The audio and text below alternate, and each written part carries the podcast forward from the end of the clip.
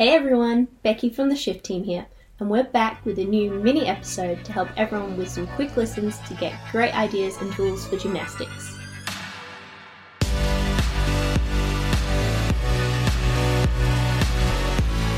Top tips on how to navigate puberty in gymnastics.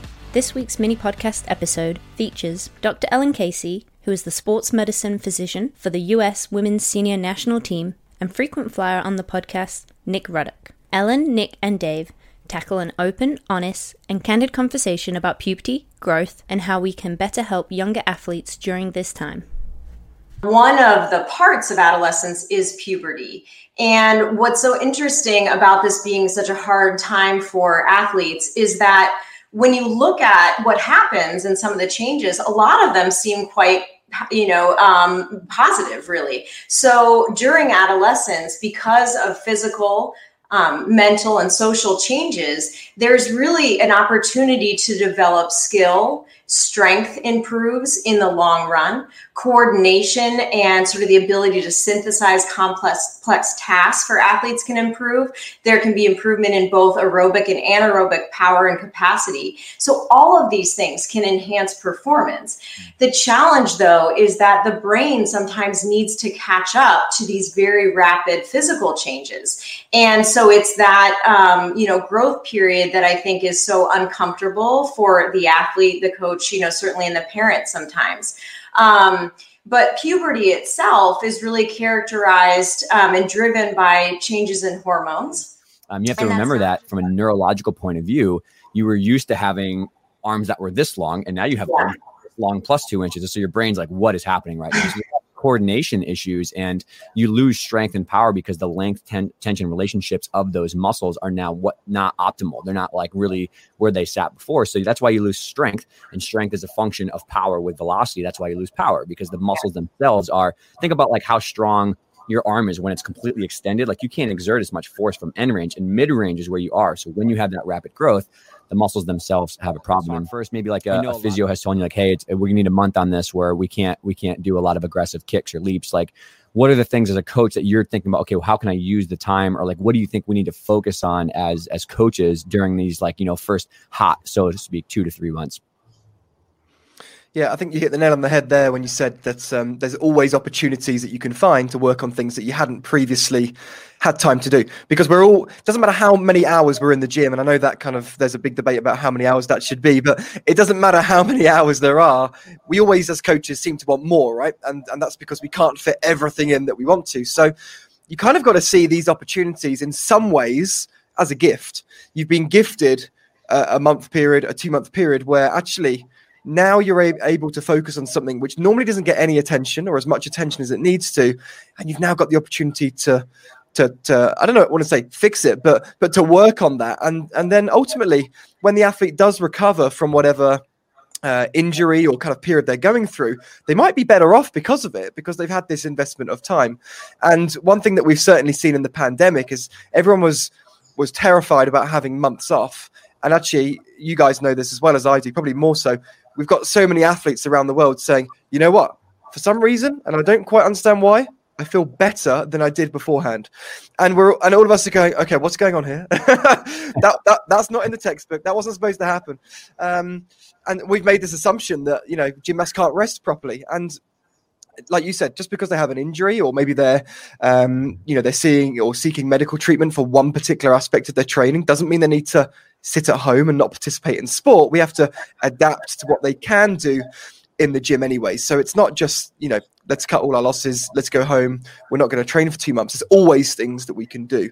Mm. Um, now, for, for a lot of athletes, that could be working on their handstand line. It could be improving their, their shoulder range of motion if it's a hip issue, for example. It could be, as you mentioned before, um, ankle range. There's so many different things that that don't get the desired attention um, or the res- sorry the required attention that they that they deserve. And so we've just got to look for as many opportunities as we can and help manage the athlete's expectation. I'm going to keep coming back to that because I think that's the most important thing here. Is as frustrating it is for as for a coach it's nowhere near as frustrating as it is for right. the athlete who sees their- the very first menstrual cycle that a female has is called menarche. And the normal time to have that can it be anywhere from eight years? And normal to be you know categorized as normal you should have it by the time you are 15 years old.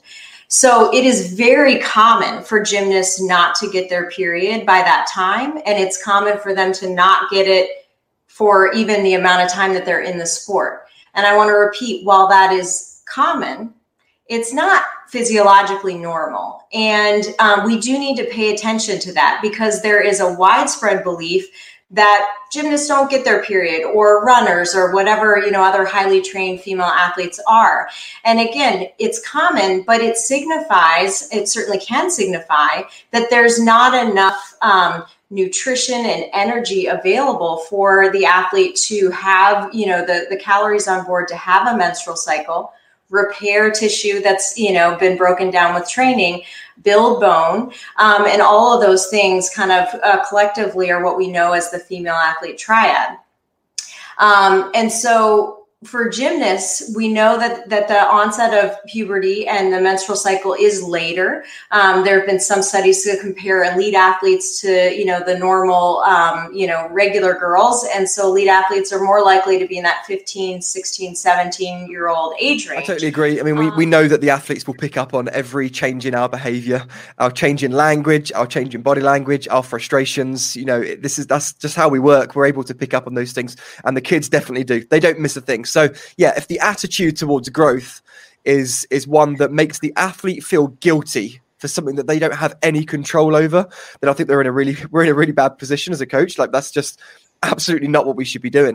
Um, there's so much uncertainty for the athlete already around that period, and then the fears that might be going through their head. I mean, the last thing that we should be doing as a coach is is making them feel guilty about that process. So, yeah, managing expectations, reassuring them, normalizing it, um, you know, it's just the it's best. It's just good coaching. It's just best practice. Yeah. I don't I, I don't know why anyone would not want to do that. I mean, you know, as a female athlete who was really not excited to get her period, you know, when that when that happened, I mean, I can empathize. It is not a fun kind of concept to think about dealing with. It seems like a hassle. But what I have since learned and really appreciate is that, you know, female athletes have one way to kind of monitor their workload that males really don't because if you have your period and it's regular and the cycles are regular and you just you know kind of track it on an app or your calendar you can know um, that you're probably getting enough nutrition. You're probably managing your workload. It doesn't mean everything's perfect, but that is almost a superpower, if you will, that you get to be able to track that. We don't, you know, males don't have the equivalent. And so, as much as it's thought of as like, oh, this is the worst, and we have to kind of deal, deal, you know, female athletes have this additional barrier. And I'm not discounting that. I certainly felt that too. But it's an amazing inherent tracking system for if you're fueling properly and you're recovering properly. Yeah. What do you think yeah. the younger coaches should be focusing on? okay, so yeah, yeah, with the younger athletes ultimately, um, I mean, basics is a broad word. It can mean an, an, awful lot of different things. But for the benefit of what we're trying to talk about here, which is transitioning as many young athletes through to senior athletes as possible, let's just, say that's the objective, and that should be everyone's objective. Of course, is is about long term performance, not short term performance. So whenever we're making decisions, it should be based around what's the best thing for this particular athlete in the long term. Not can they get through level five in two weeks' time, um, not that they're injured, but we're going to push them through level six anyway. It's no, what's their long term potential? That's what we need to base these decisions around. Um, basically, what I think that we need to be concentrating on a lot of it is movement, general movement competency. And I know this crosses over massively between gymnastics and um, and the work that you do in the PT world and physiotherapy, etc but general movement competency and shape because what we what we can say is that if you haven't established great movement and great shape before puberty then you're probably going to really struggle when the gymnast is out the other side because it doesn't get any easier. You know when, when those bones do lengthen and inevitably you're going to get some uh, some more tension you're going to lose flexibility those you know losing flexibility and mobility will not help shape. You know, and when I say shape here, I'm not talking about the aesthetics of how a gymnast looks. I'm talking about the specific shapes that we require to perform gymnastics, such as a handstand, such as a hollow position, such as an arch position. Um, you know, the going through the motions of doing a, a giant swing, for example. That's what I say when when I'm talking about shape. Okay, so we really need to make sure that we establish as good a foundation of general good movement, mechanics, if you like, and shape as possible pre puberty, before the athletes go through that period of peak height velocity, which I'm sure we're going to talk about, um, because that gives them the very best chance of being able to kind of hit the ground running throughout that whole period, really, and, and when they get around the, um, through the other side. Broad strokes, the possible negatives are injury, um, and then not forming enough bone during a time when you're building all the bone you're going to have for your whole life, which can affect you, you know, much later on um, throughout the rest of your life, and then just being so frustrated that people leave the sport.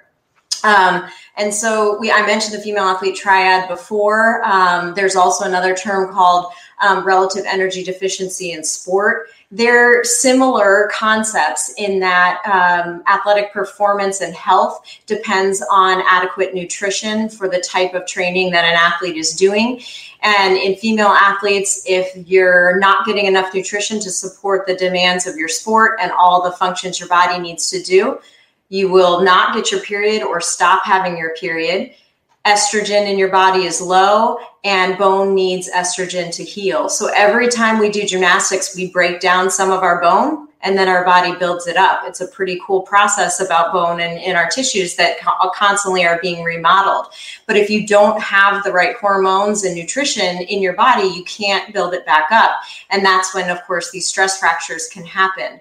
Um, and, you know, as much as we've talked about you've said i think the majority of people are doing these this well and then there's you know some who aren't mm. yeah another thing is i think with the athletes is is using great examples of of great athletes that are in their 20s 30s some of them and performing at their peak mm. and saying you know like you, you're 10 years old and you're stressing about these things now but look, look at this look at this particular athlete you know competing for germany or netherlands or france or, or whatever wherever they're, they're 27 years old and they're competing at the Olympics or they're doing a world championships. And so, you know, you've not been alive for the same period that they've been training. So just be patient, you know, and, and coach, we've got to remember that as well. Fortunately, the average age of international competitors is increasing. That can only be a good thing for the sport. Hmm. And it means that we're able to buy a bit more time at the beginning and say, well, you know what? We don't need these skills for 15 years old. We don't need this athlete to be in their peak at 16 they could they could be in their peak at 28 29 30 years old as well. And that's got to be reassuring for everybody. But only if the young athletes know that themselves. you know and and just to reiterate it this is puberty is normal and it is temporary. And it's our job as adults um, you know to help the athlete going through it to understand that this is not forever and give very concrete strategies to you know how to move through this process health healthily and come out you know even stronger than than they were before potentially and the catapult analogy is just amazing because um, i think that's you know people can really understand what's happening and see how that's really very uh, short period for you know potentially a lot of gains um, and trying to you know avoid it or prevent it is is just way worse than going through it you know to to begin with. So um, that's certainly you know the parting thoughts. And, and i think for you know parents and coaches if you have concerns or questions about it involving um, a dialogue with you know a sports medicine physician who has expertise in this area certainly talking with the physical therapist if they're working with them sports dietitians there's exercise physiologists. I mean by no means do you need a huge team at all times but there are people um, that you know do these very specific skills and it's it's great to ask for help or a consultant if you're not sure of what's going on if it's normal or how you can help your athlete through it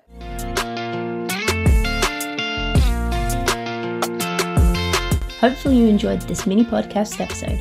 Let us know if it was helpful and if you have any suggestions of what you'd like to learn about next.